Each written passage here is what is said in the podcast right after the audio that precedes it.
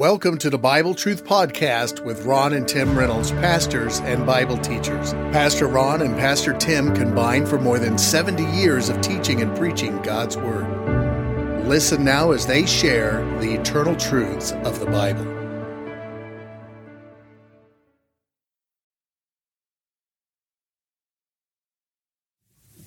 Well, hello, friends. We're in Romans chapter 6, and I want to uh, say this before we begin our teaching. You know, a Bible teacher has to have these things straight in his mind or her mind uh, before you teach others. The difficult thing about teaching folks uh, things like justification, sanctification, um, the um, mystical body of Christ is to uh, is to help them understand. It's uh, it's a communication thing that a Bible teacher wants the people to understand what he or she understands. All right, and um, so that's what I'm trying to do. And I know this is uh, this is what we might call deep water spiritually, uh, but that's all right. It's in the Bible, and we need to understand it. And so we're going to start at uh, chapter six of the book of Romans. Romans and verse 6 as we look at the transformation, which means change of the believer's behavior. After they've been saved, their behavior should change. Okay? Now, let's take a look at the transformation of the old man here in verse 6 of Romans chapter 6. The Apostle Paul writes, knowing this, knowing what? Well, knowing that you have been spiritually baptized into the body of Christ when you got saved, and that you have a responsibility responsibility, by the way, to uh, be baptized in water to, as a testimony to that to that uh, spiritual baptism. Uh, if you have not been baptized, immersed in water, you need to be because that's what the Bible teaches. And I've often said this: if it was good enough for Jesus, John the Baptist baptized Jesus, then it's it's good enough for for me because we as Christians, the word means little Christ. Uh, we should uh, uh, do what he did. And he, of course, was baptized in water, and uh, he set the example. Uh, baptism in water does not save us, but it shows that we are saved. It's a testimony, uh, an outward testimony to an inward uh, change. Now, let's look at verse 6. Knowing this, that our old man is crucified with him uh, that the whole that the body of sin might be destroyed, that henceforth we should not serve sin. now, what's what's he saying here? He is saying, Paul is, that there should be a transformation in the life of a believer when they get saved. For instance, 2 Corinthians 5 17, therefore, if any man be in Christ, or woman in Christ, he is a new creature. Uh, old things are passed away. Behold, all have become new. Now, what's he talking about here when he says, therefore, if any man be in Christ, uh, in 2 Corinthians 5.17. He is saying that if a person has uh, been placed in the body of Christ, the mystical body of Christ, then he should he should um, by his behavior uh, he should he should live a new man. He should be a new man or a new woman. The, the, the old things are passed away. He's talking about this. He's talking about the the old nature uh, that we're all born with, uh, that that is that is dead, positional wise. Again, I, I, I, have to stress that when we get saved, our, our, our soul and our spirit are sanctified, are set apart eternally, uh, and we sit together now in heavenly places. So there, but there should be a transformation in our lives. Uh, you know, the Bible says we've been crucified with Christ, Galatians two twenty, and uh, since we have been possessed positionally sanctified by Christ, now we ought to progressively live a Christian life. Does that make sense? That's what it's teaching here. And notice what he says in the second part of, of, verse 6. He says that henceforth we should not serve sin. Since we've died to sin, then logically we should not serve sin. We shouldn't let sin uh, have dominion over us. So we are positionally in Christ. The old uh, sin nature positionally has been put to death and uh, God considers us, um, you know, a, a citizen of, uh, of heaven. Uh, when the Bible says in Romans 8 1, we'll study that more in detail as we as we continue. Uh, Therefore, now there is no condemnation to them who are in Christ Jesus. The secret is in Christ Jesus. Are you in Christ Jesus? Have you repented of your sins and uh, have you trusted Christ alone as your Savior? If you did that, then you are in Christ Jesus, and therefore there is no condemnation or judgment to them who are in Christ Jesus. All right.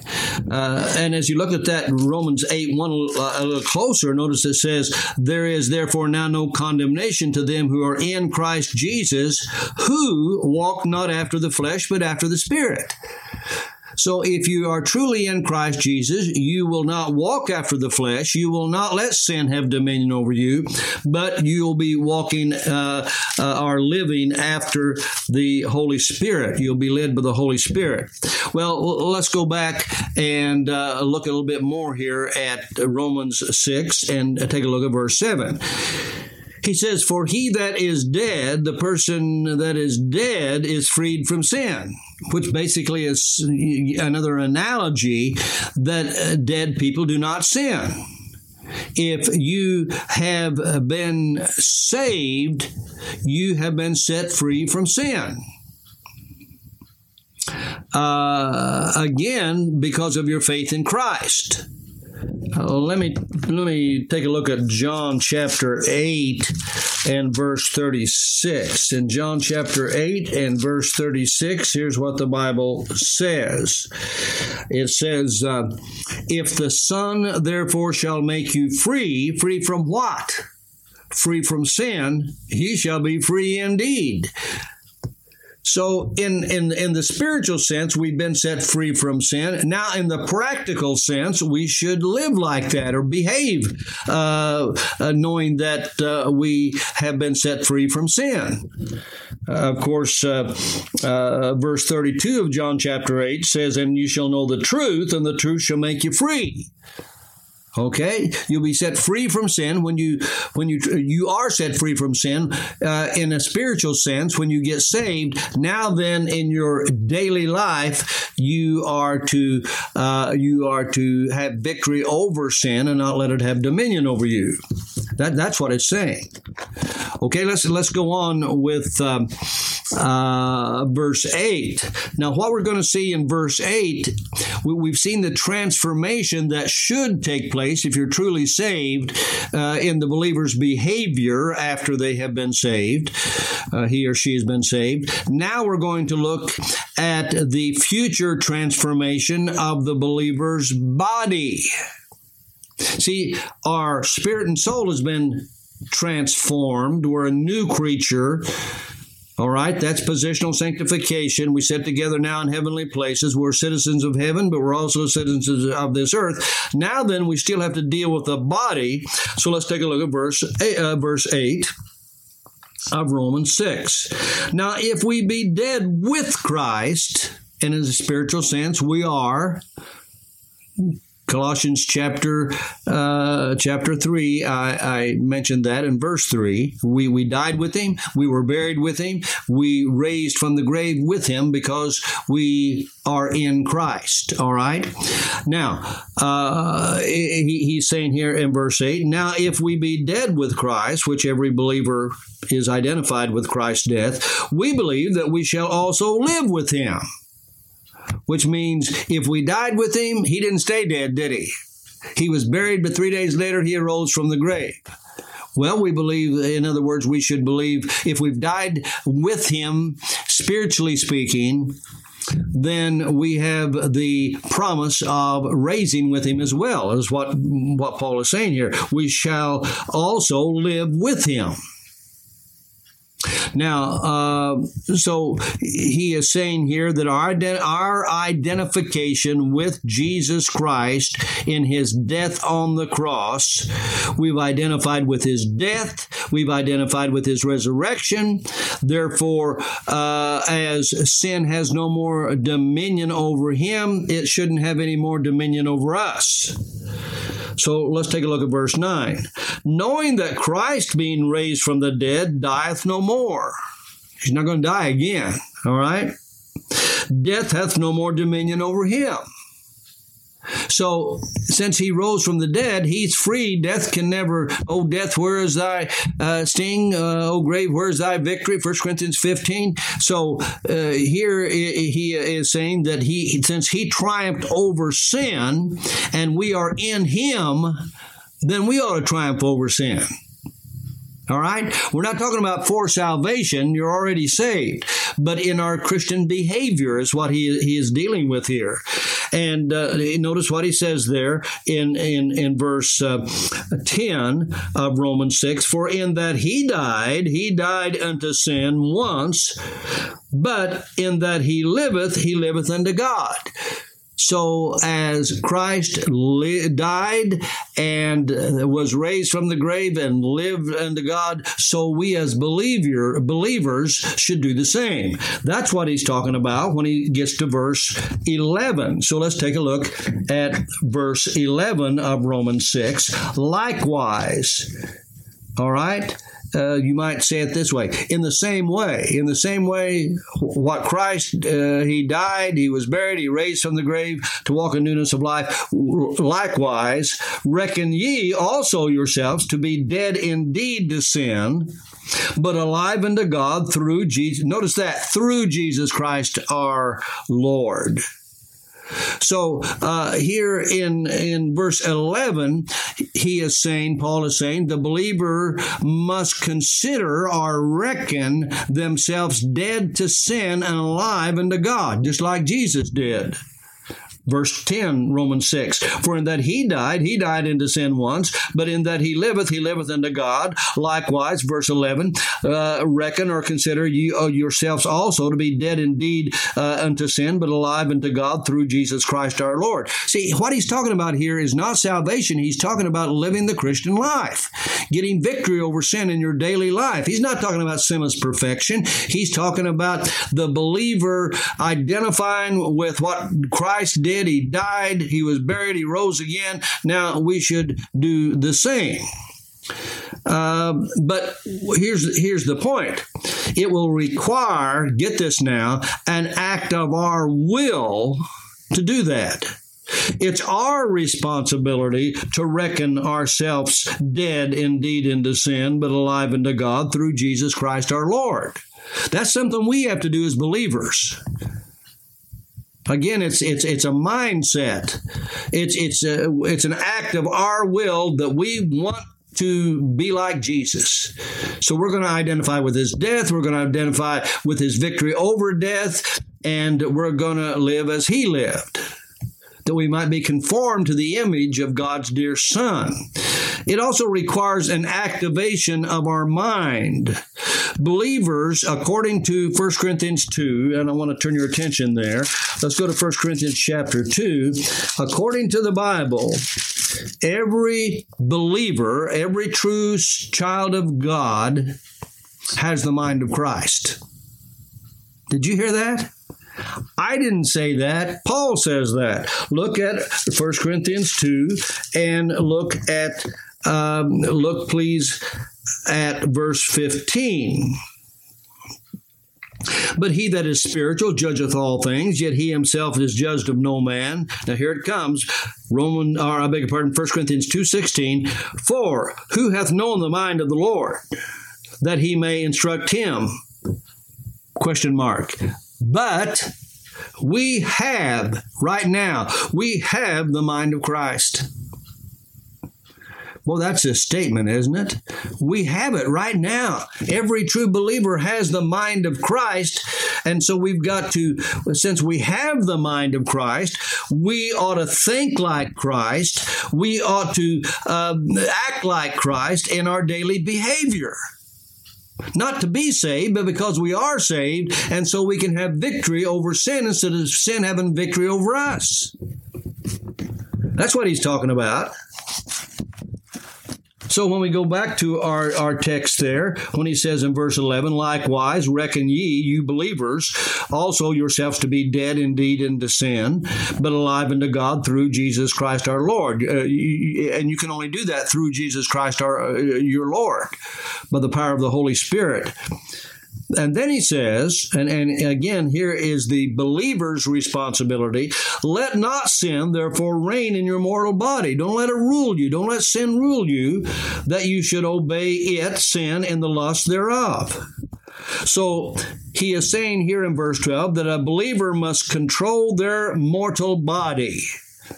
Their spirit and soul is sanctified is set aside by God, eternally secure. But we still have to deal with we still have to deal with our bodies, which can sin. Now, it's our responsibility when he says in verse 12, and he's talking about progressive sanctification here. Remember, positional sanctification is a work of God that sets aside the spirit and soul. Progressive sanctification is a work of the believer. Um, when it says, let not sin, is speaking to believers, therefore reign or rule in your mortal B O D Y body. Okay? Now, let's go to First Thessalonians, which of course the Apostle Paul also penned under inspiration of the Holy Spirit. Listen to First Thessalonians chapter 4 and verse 3. Paul writes, For this is the will of God, even your sanctification What's he talking about there? He's talking about progressive sanctification, you setting yourself apart for God. Now, watch this. For this is the will of God, even your sanctification, 1 Thessalonians 4 3, that you should abstain from fornication, which is speaking of sexual sins. All right. And here it is that everyone, 1 Thessalonians 4 4, that every one of you, every one of you believers, every one of, every one of you children of God should know how to possess his vessel in sanctification and honor. Paul is saying you as a believer ought to know that you should set aside your body for God you should set aside, which means which, that's what the word sanctification means, and it's your responsibility to do that. God has set aside your spirit and soul for salvation. Now, for victory over sin, to live the Christian life, you have the responsibility. I have the responsibility to set my body apart. That's what Romans 12 is talking about when it says, uh, well, let's just turn to it. Romans 12. I don't want to misquote it. You all are familiar with it. I beseech you, therefore, brethren, verse 1, Romans 12, by the mercies of God, that you present your bodies a living sacrifice, holy, acceptable unto God, which is your reasonable service. So God sanctifies the spirit and soul. We have the responsibility as believers to to set apart our body uh, for God.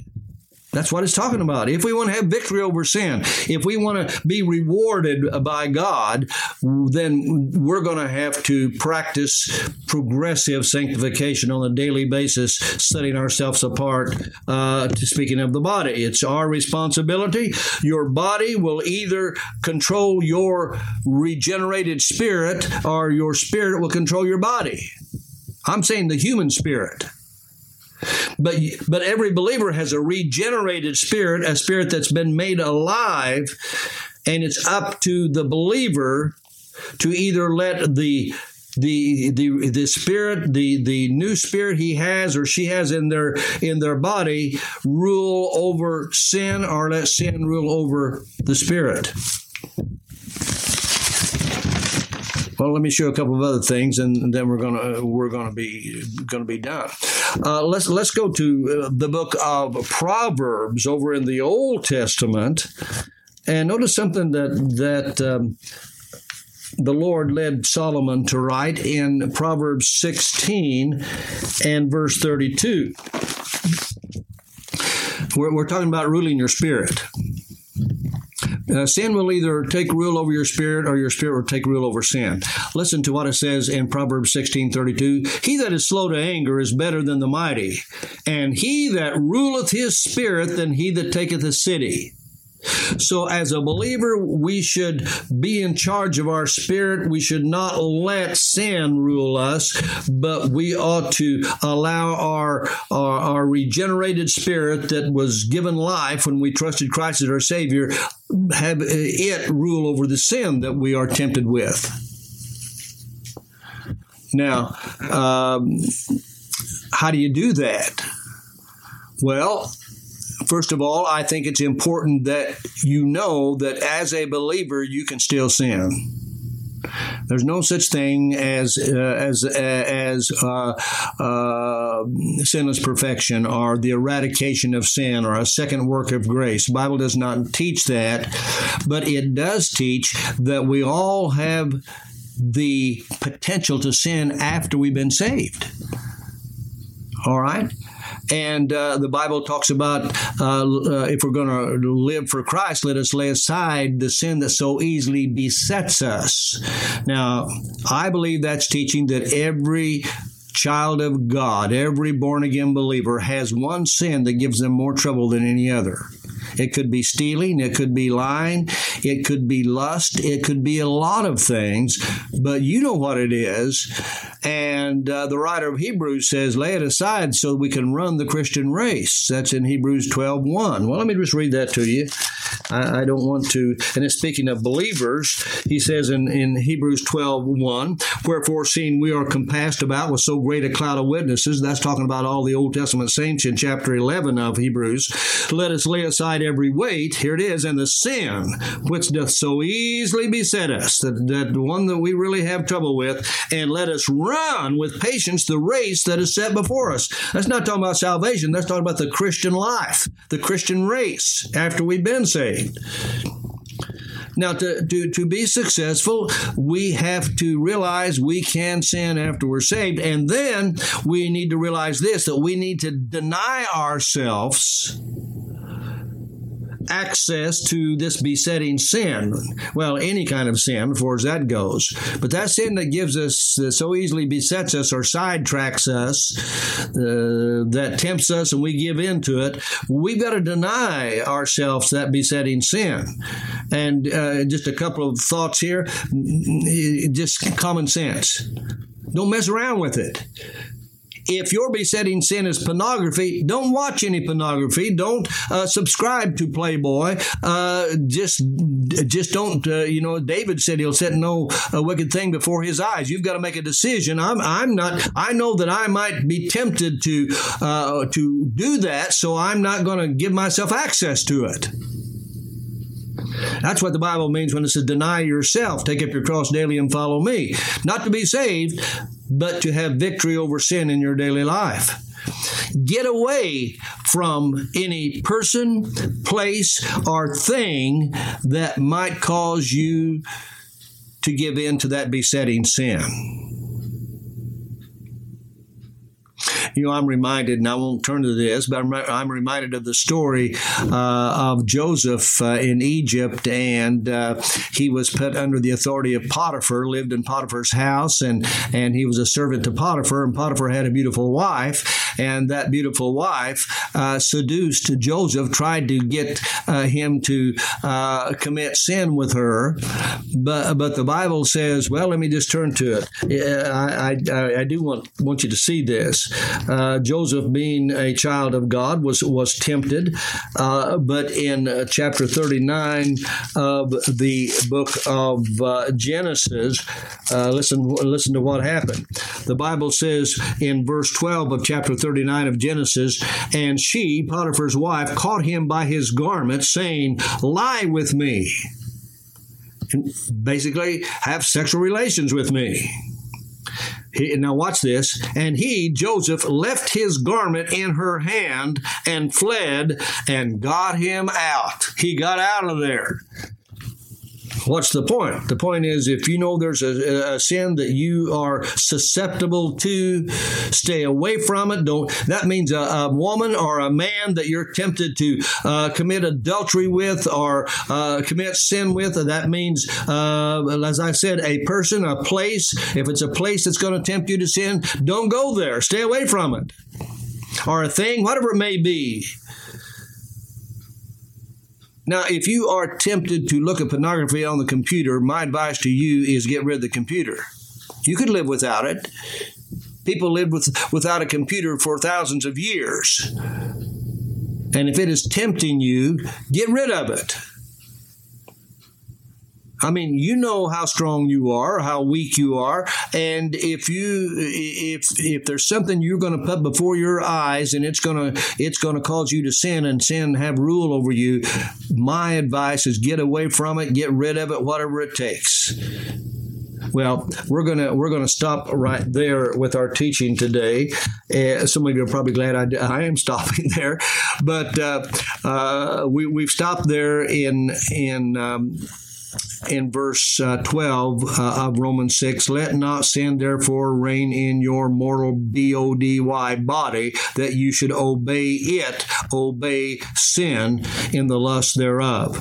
Uh, we'll pick it up in our next session in, in Romans 6 and verse 13 so I hope you will study with us in our next session You've been listening to the Bible Truth Podcast with your host pastors, Tim and Ron Reynolds. They can be contacted on the Mount Vernon Baptist Temple Facebook page, or you may send Pastor Tim an email to timrey1 at hotmail.com. Or if you prefer, mail correspondence to Bible Truth Podcast, 817 Woodland Drive, Mount Vernon, Illinois, 62864. Again, that's Bible Truth Podcast, 817 Woodland Drive, Mount Vernon, Illinois 62864. Thank you for listening.